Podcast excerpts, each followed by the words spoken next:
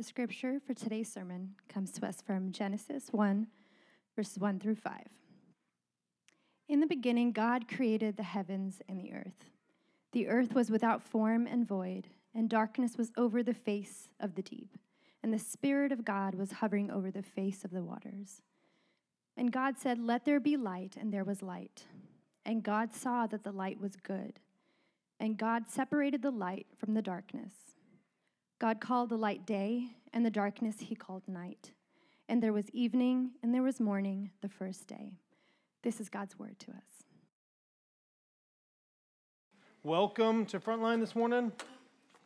Hope you all are doing well. Uh, my name is Jeff Nine. If we haven't had a chance to meet, I'm one of the pastors here, and I would love to get to know you. We'd love to, to meet you and, and shake your hand. And, um, and if you have any questions at all, maybe about the church, maybe about faith, uh, maybe about what we're going to talk about, which is going to be uh, interesting and beautiful and hard. Uh, and if there's questions emerge, we'd love to talk to you about them. And so, like, there's no no question that that scares us away. Um, let's let's engage today with um, with hearts waiting on the Spirit of God to speak to us. Okay. Before we get into this, I do I do want to just bring us all in. Some of you are aware, and some of you are not. Um, this week, uh, Chad's mom, Gail, died after battling cancer for a while. Um, and so I, want you to know because I want you to be praying with him, Chad. I stand with you. I love you. Um, I also want everybody to be aware, like it's it's a hard thing to stand in, and so like let's give space where space is needed. Let's prayerfully consider, but let's be praying for the family. Um, Chad, you honored and served her well until the end, and um, so I'm going to pray for them. I'm going to pray for us. I want to pray for this morning. Um, the, the reason that we open up the Bible is because we need His wisdom to speak into moments that are hard to feel, explain, understand, or walk through. And so we need His guidance from Scripture to form us. So let's pray. God, would you be near?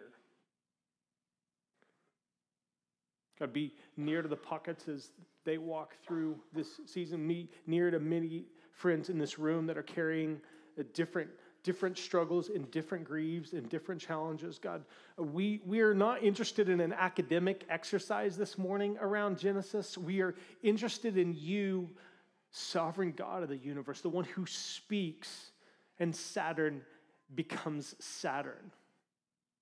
We need that God, you to speak to us, to form us to meet us, to change us.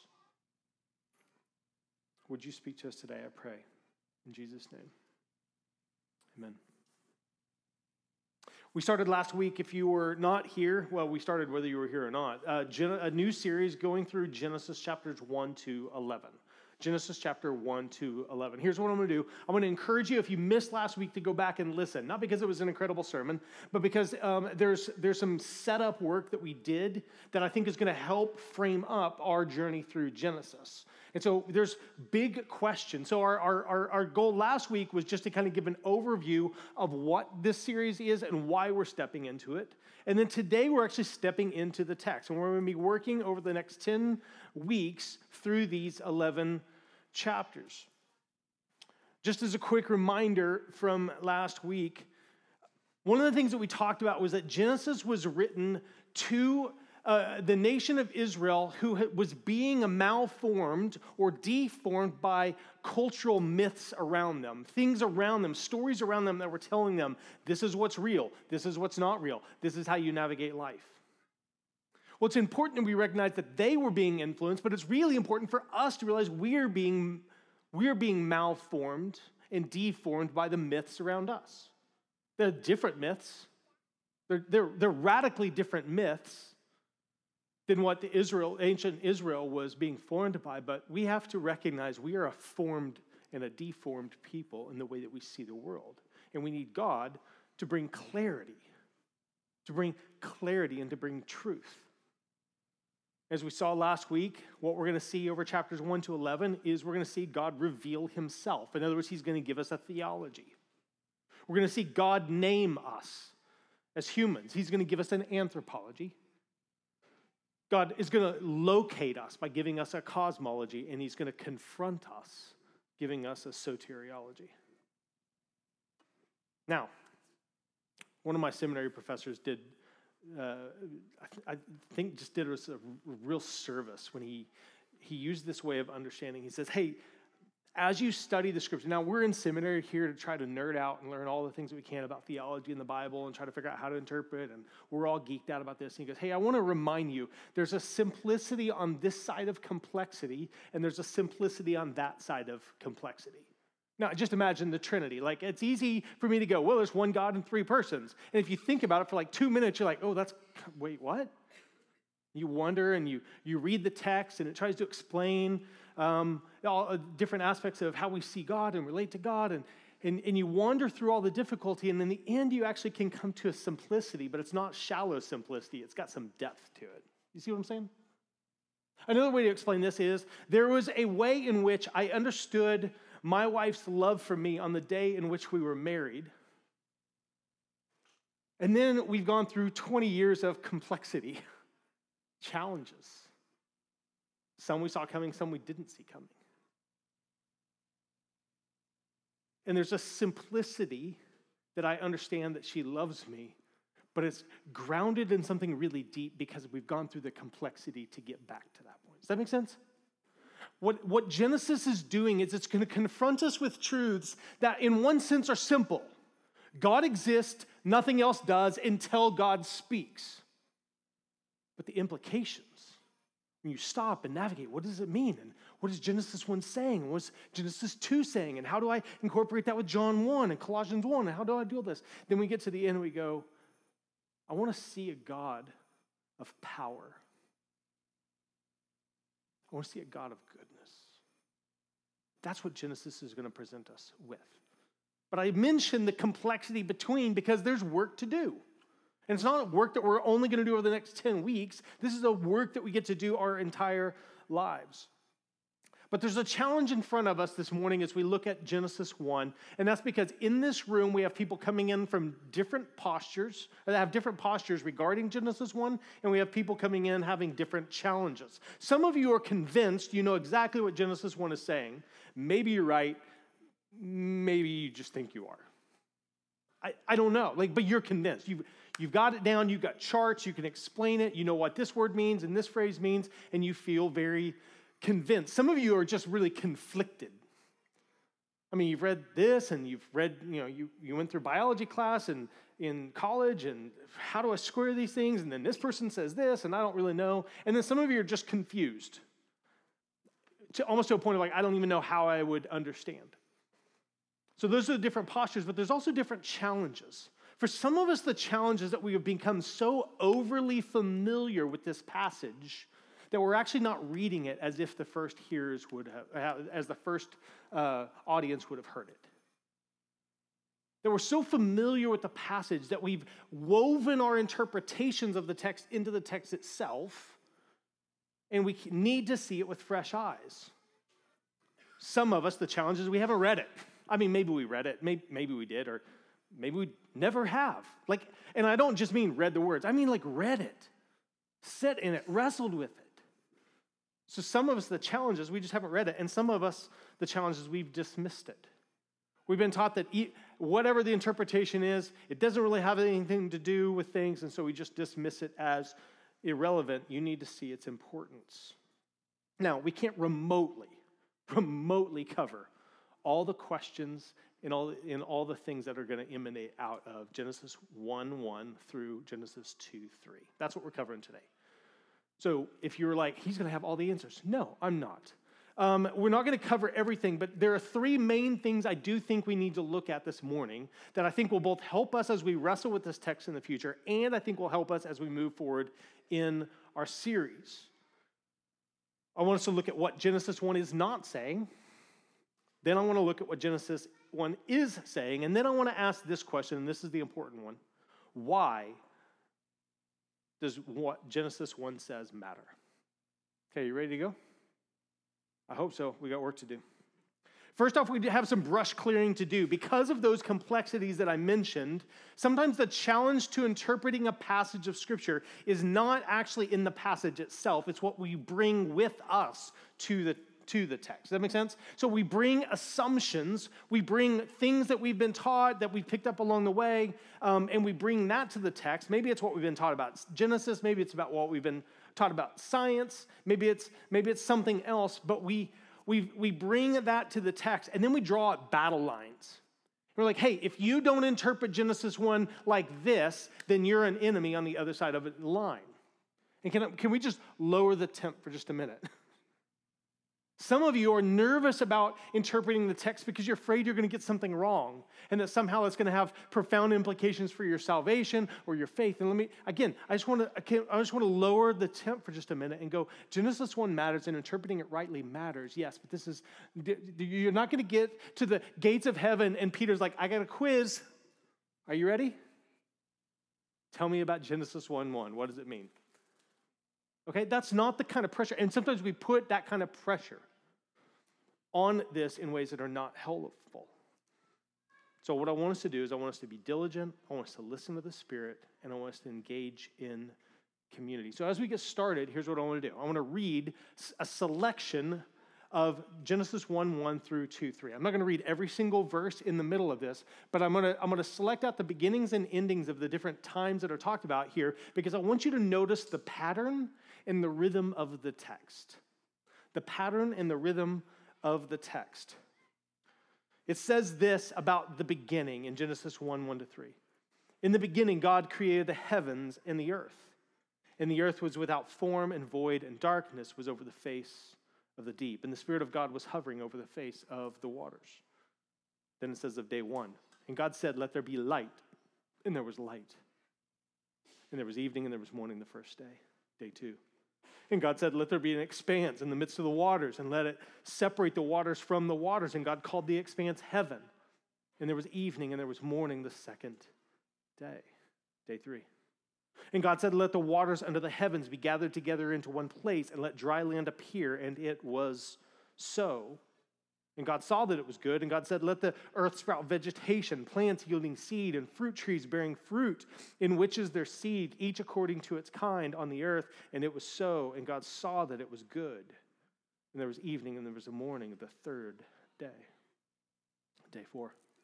And God said, Let there be lights in the expanse of the heavens to separate the day from the night, and let them be for signs, and for seasons, and for days, and for years and God set them in the expanse of the heavens to give light on the earth. Listen to this to rule over the day and over the night, and to separate the light from the darkness. And God saw that it was good, and there was evening and there was morning the fourth day. Day five. And God said, Let the earth waters swarm with swarms of living creatures, and let birds fly above the earth across the expanse of the heavens. And God, God saw that it was good, and God blessed them, saying, Be fruitful and multiply and fill the waters of the sea in the seas and let birds multiply on the earth and there was evening and there was morning the fifth day day 6 and God said, Let the earth bring forth living creatures according to their kinds, livestock and creeping things. I love that, and creeping things. And beasts of the earth according to their kinds. And it was so, and God saw that it was good. Then God said, Let us make man in our image, after our likeness and let them have dominion over the fish of the sea and over the birds of the heavens and over the livestock and over all the earth and over every creeping thing that creeps on the earth. And God blessed them, and God said to them, Be fruitful and multiply and fill the earth and subdue it and have dominion over the fish of the sea and over the birds of the heavens and over every living thing that moves on the earth. And God saw everything that He had made, and behold, it was very good. And there was evening and there was morning the sixth day. Now be shocked by day seven. This, the heavens and the earth were finished, and all the host of them.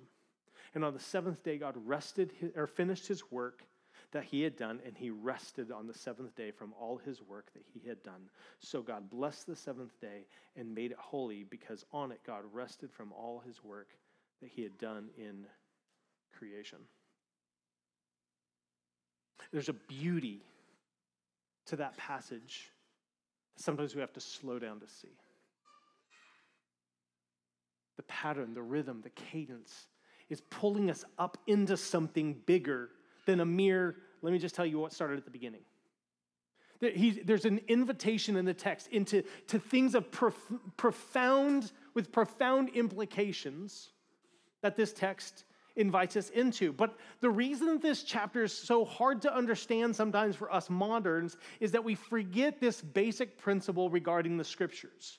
The Bible was written for us, as in it is God's word written to us. He knew we were going to read it, He knew it was going to be our life, He intended it for us. It was written for us, but listen, friends, it was not written to us. The book of Genesis is written by Moses to the, to the wandering people of Israel. They're not even a nation yet, somewhere between Egypt and the promised land in the midst of the desert.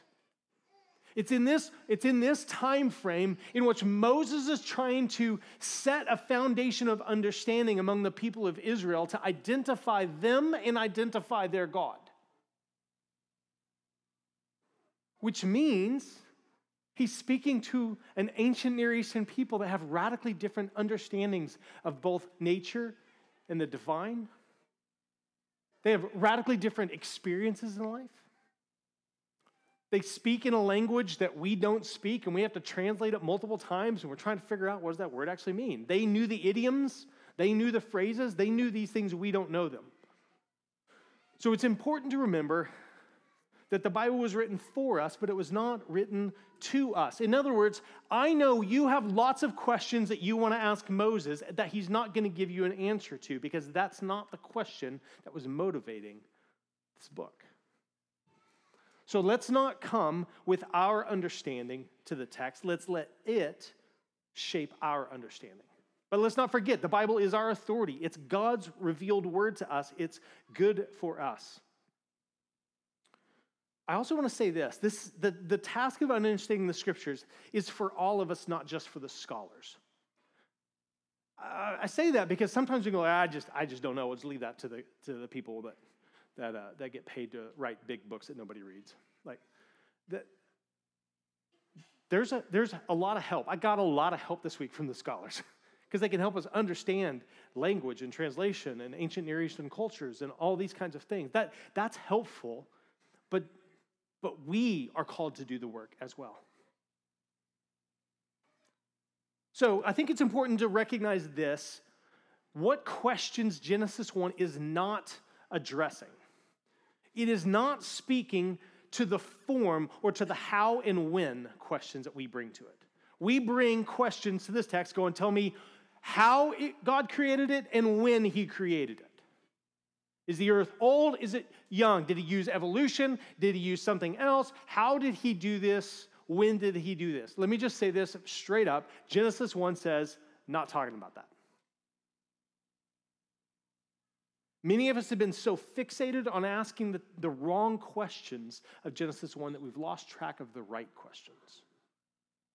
We've been taught there's a battle between Bible and science, and we've seen these in conflict. And can I just say, that's not true. It's not true.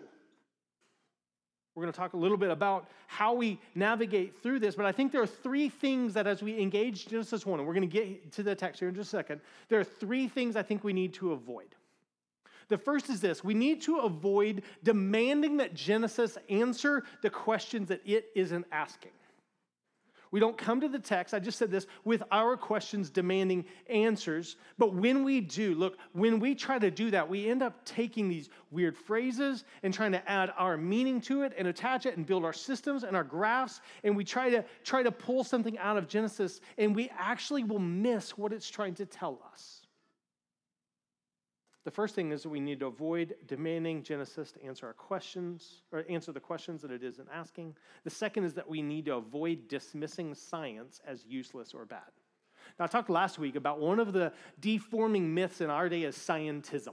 And by that, what I mean is we think that the way to truth is science. We think that, that, the, mo- that the highest authority is, is what you can d- find in a lab. Can I just say that's patently false? Just ask a science 100 years ago how confident they were in the science that we now laugh at. And side note, that probably means that 100 years from now, they're going to go, they were cute. They thought they knew. Science is not bad, though. Science is a way of us understanding the world that God has created, and that's an important work. But we need to realize it's not this absolute authority. God's word is absolute. God is declaring what is true in his word to us. There's a problem that often emerges sometimes in what's called God of the gaps. And I've seen this lots of times where we try to, we try to sneak, like science can't explain uh, how inter, uh, interatomic uh, uh particles are held together. And we're like, ah, oh, it's, see, it's just God holding it together. It's like, I mean, yeah, yeah, God's, God's sustaining all of it, but that doesn't actually mean that there's not a physical answer that He hasn't created something there. But we try to do this God in the gaps. We find a gap in science and we go, see, there's God. What happens when that gap does get filled with knowledge? Your argument evaporates. I'm just saying that's not a helpful approach. Our job is not to try to make the Bible and science fit. Our job is to understand what the scriptures are telling us. Here's, what, here's how John Walton says it it's not therefore appropriate to construe science as the enemy of the faith or of the text.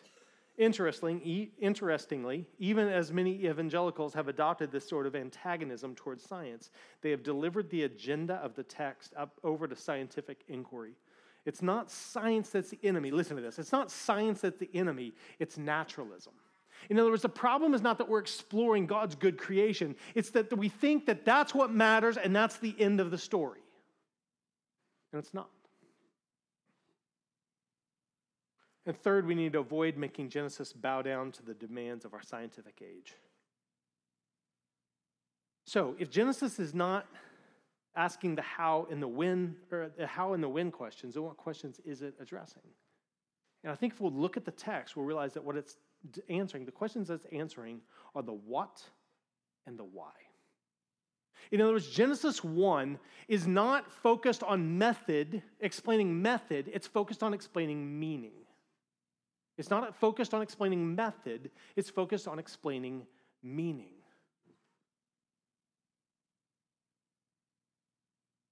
Let me ask you this what does it mean that Genesis says that God speaks and nothing gives way to everything? What does it mean that God takes a formless void and gives it order, structure, and form. What does it mean that man is made in the image of God? What does it mean? Listen to this. What does it mean that God rests? The text is not telling us how he took a nap and for how long. It's trying to give meaning to what is true to help us understand this. Again, Genesis is written to exilic Israel, both to inform them, because they're influenced by ancient Near Eastern understandings of the gods and the goddesses. So it's writing to inform them about who God really is, and it's also written to form them. You could say that Genesis 1 was the first counterformation guide. It's there to confront the myths of their day, and it exists to confront the myths in our day. So, what is Genesis 1 saying? I want to talk about it in, in terms of five movements and five implications. Five movements and five implications. First off, what Genesis is telling us is that there is a movement from nothing to something. Look at Genesis 1 1. In the beginning, God created the heavens and the earth. The, the focus is not when was the beginning, the focus is who's the source of everything out there? Who's the source? The second movement is the movement from chaos to order. Look at Genesis uh, 1, starting in verse 2. And the earth was without form and void, and darkness was over the face of the deep, and the Spirit of God was hovering over the face of the waters. And God said, Let there be light and there was light. And God saw that the light was good, and God separated the light from the darkness. And God called the light day, and the darkness he called night. And there was evening, and there was morning the first day. He gives, he, he moves, he moves this from chaos to order. Is, is what God is creating is a way of being that is sourced out of his wisdom and his goodness. It's not random,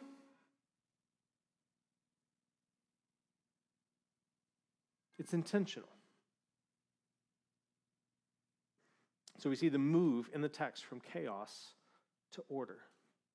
Third, we see the movement from barrenness to fullness. I think this is a really important one to recognize. Like reading Genesis 1, you've got to read it in light of the entire Pentateuch. So, the Pentateuch, the first five books of the Bible, were actually originally written as one book that were on five different scrolls. And so Genesis 1 or Genesis 1 to 11 is like the introduction to Genesis, and Genesis is the introduction to the Pentateuch. But what you recognize, particularly in Genesis, but you see it through the Pentateuch as well, is, is this regular rhythm of barrenness giving way to fullness or to fruitfulness. So, what you'll see in, in each of the patriarchs, in each of the families in Genesis, these are Abraham and Isaac and Jacob and Joseph. When you look at these, at each, in each generation, you find wombs that won't give birth that open up to give birth to heirs. In other words, there's a barrenness that gives way to fullness. What you'll see repeated are these patterns in which Israel, the people of God, find themselves in famine, waiting for provision, or in a desert, waiting for the promised land and that the movement is from barrenness to fullness. Well, look what's happening in Genesis. It says that the, the, that the earth was formless and void, but look at verse 9.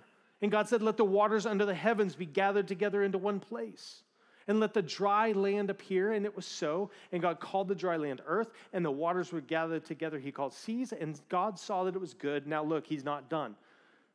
We have barren land now. And God said, Let the earth sprout vegetation plants yielding seed, fruit trees bearing fruit, in which is their seed, each according to its kind on the earth. And it was so. And the earth brought forth vegetation, plants yielding seed according to its, their own kinds, and trees bearing fruit, in which is their seed, each according to its kind. And God saw that it was good. And there was evening and there was morning the third day. From barrenness to fullness. Fourth, I want you to see in this text the move from realms to rulers. There's a well documented, and if you stop and look at it, it's really obvious. It's, it's right there on the text. That, that there is a, a, a sense in which days one, two, and three are paralleled with days four, five, and six. And you'll notice this in the text. Day one, God forms the space or the, the, the, uh, the arena of light and darkness. And in day four, he fills it with the sun and the moon. What you'll see in day two is he creates this separation between the seas and the air. And in day five, that parallels it, he gives fish and he gives birds. Well, look at day three. What does he create? He separates out the land and he fills it full of plants. Day six, he creates animals and he creates us. There's a parallel here, a beautiful symmetry of God creating realms and then filling those realms with things but as, a, but as a book I was reading this, the, er, no, actually, it was a sermon by Tim Keller. He talked about if you look at the language, he's not just filling it with things, he's filling it with things and then giving rulers over it. The sun and the moon are, over, are supposed to rule over the day. The fish and the birds are supposed to multiply and be fruitful. And, and then when he creates humanity, he gives us both rule and a commission over all of it. So God takes the chaos and turns it to, or he, he, he goes from, he takes nothing and creates something. He moves from chaos to order. He moves from barrenness to fullness. He moves from realms to rulers. Now let's look at the last. He moves from work to rest. Genesis 2, verse 1. Thus the heavens and the earth are finished, and all the hosts of them. And on the seventh day, God finished his work that he had done, and he rested on the seventh day from all his work that he had done. So God blessed the seventh day and made it holy, because on it God rested from his work that he had done in creation. It's important to notice this is the one day in which there is no evening. In other words, we live right now in day seven. We, Hebrews will even say, we are invited into his rest. What does this mean? What does this mean for Sabbath? What does this mean for us? There are profound questions tied to those things, but I want you to see the move from work to rest.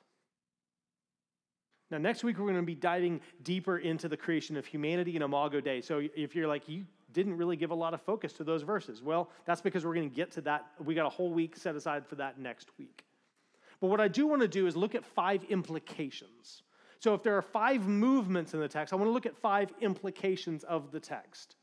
The first is this there is one God, not multiple gods.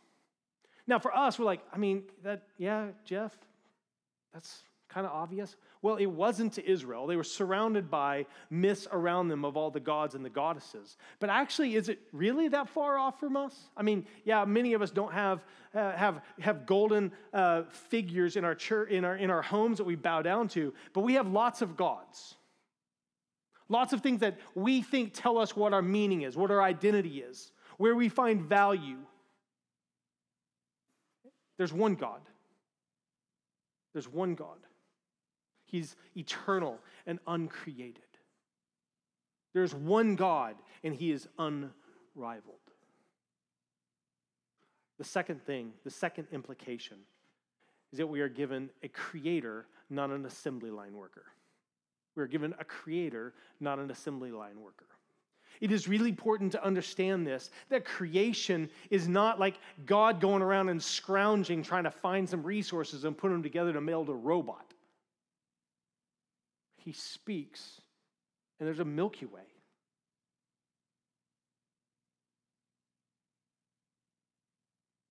He's not, he's not just working with what he was handed, he creates it.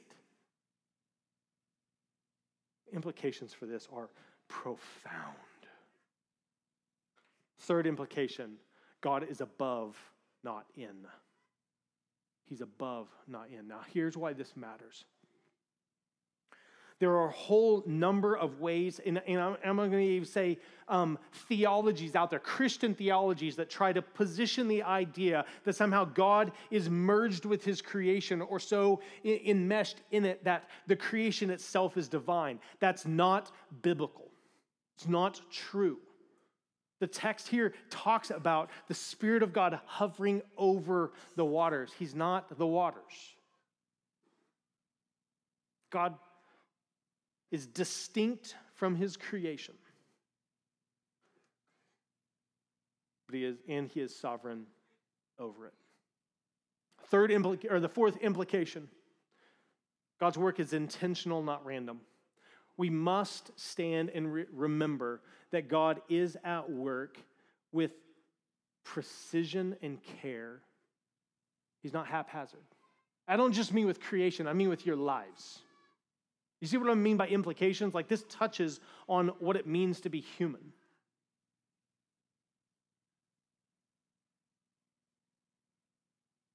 Number five, creation itself, as God created, is good, not either evil or indifferent. I say this because we need to recognize that what's wrong with the world is not because there was some defect in God's planning. God didn't like build build a skyscraper and go, oops, didn't account for that. What's wrong in the world, we're going to get to in a couple of weeks, is the sin that we bring. That's what's wrong with the world.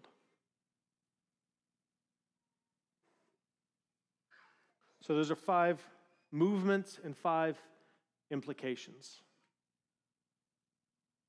But, but I want to remind us Genesis is not here simply to inform us, it's here to form us.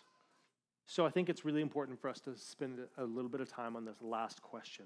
Why does what Genesis 1 says matter? You see, Genesis 1 was written on purpose and for a purpose to deal with the big questions of life.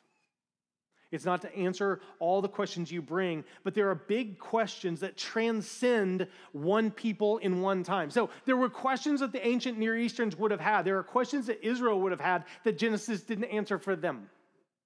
And there are questions that we have of Genesis that it doesn't answer for us. What it does do is it ushers us into those kind of questions that transcend time and transcend context. Questions like where do we come from? Who's in control? How do we know what good is? Is there meaning in the world? What is our purpose? That, those are the kind of questions that Genesis is dealing with. So, how do we respond? Again, I, I didn't answer a lot of your questions. I probably just created a lot more. You're welcome.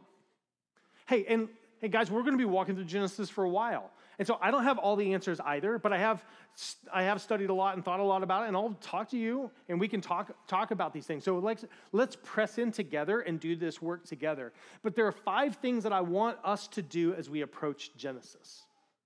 I think this will give the, this help us understand the why this matters.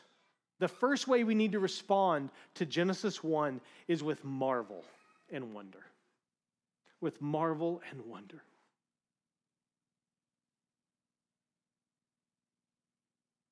Please don't read this book like some textbook that was foisted upon you by your geometry teacher. Let's not read this text as if somehow it's the schematics for something that we're trying to assemble, maybe furniture from IKEA. Lord, help us all. I want you to read this and be astonished at God's power, at God's goodness, and about God's nearness. I want you to be astonished. I want us to be astonished. I don't want you to be afraid of Genesis. I don't want you to be afraid of science. I don't want you to be afraid of the universe. I want you to behold the work of a good God and marvel. Because one of the reasons that Genesis 1 matters is for worship. He tells us what he tells us in order to lead us to worship. The second way I want us to respond is to receive. To receive. In other words, we're not grasping. We're not reaching to the text and trying to pull out whatever we want out of the text. We're here, hands open, saying, Lord, what do you want to give me today? I want to receive. And you know what the text is going to lead us through is He's going to hand us an identity that He gave us, not that the world gave us. We want to receive his provision, the, the beauty in which it talks about the way he created the world in order to feed his creation, chiefly his crown of creation, humanity. He's a God who provides. He provides land for Israel. He provides covenant and promise. We also need to receive, so we need to receive our identity, we need to receive our provision, and we also need to receive the truth. He's speaking to us true things. We need to receive that. The third way we need to respond and why this matters is that we need to be a people that are cultivating. Cultivating. You see, the commands, the, the, the, the, the calling that God placed upon Adam in the text, and we'll look at this more over the next couple of weeks, is actually a calling to humanity.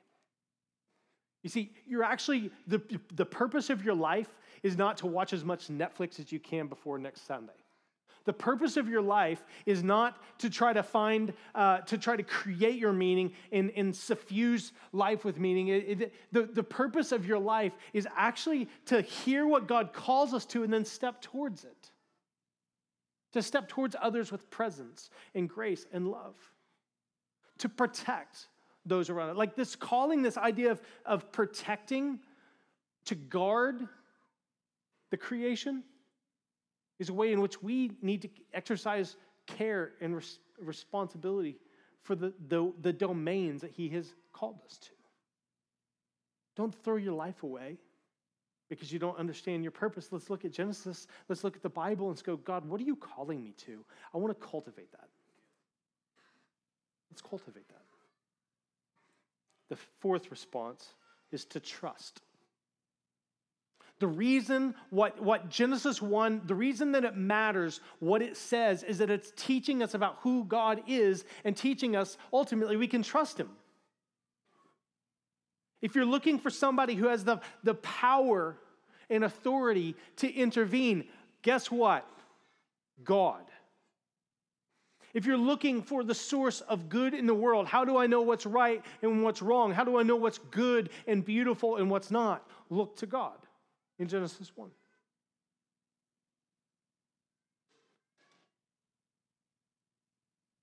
God's not just powerful and good, He's present. See, see, see, friends, our hope in this world is not in the hands of blind, indifferent natural forces. Our hope in this life is not left to chance. We are in His good, capable hands. The last thing we are called to do is to rest. I said this last week, and I want to bring it back up. Our hope is not in technique. Sometimes we, we approach this thing that like I'll get in, I'll, I'll, I'll, get to a point of rest if I can figure out the, the hacks in life to do all the right things and get to a place where I can slow down.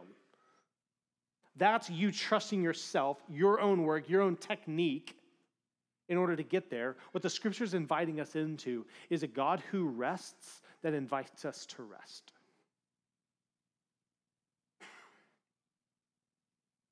So as we go through the rest of Genesis, I hope we're shocked,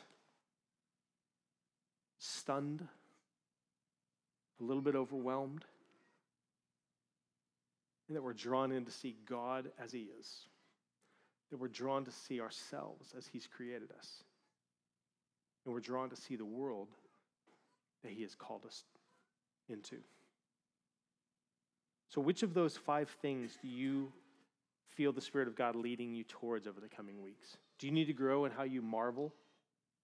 Do you need to grow in how you receive from Him? Do you need to grow in how you trust Him? Do you need to grow in how you cultivate? Do you need to grow in how you rest?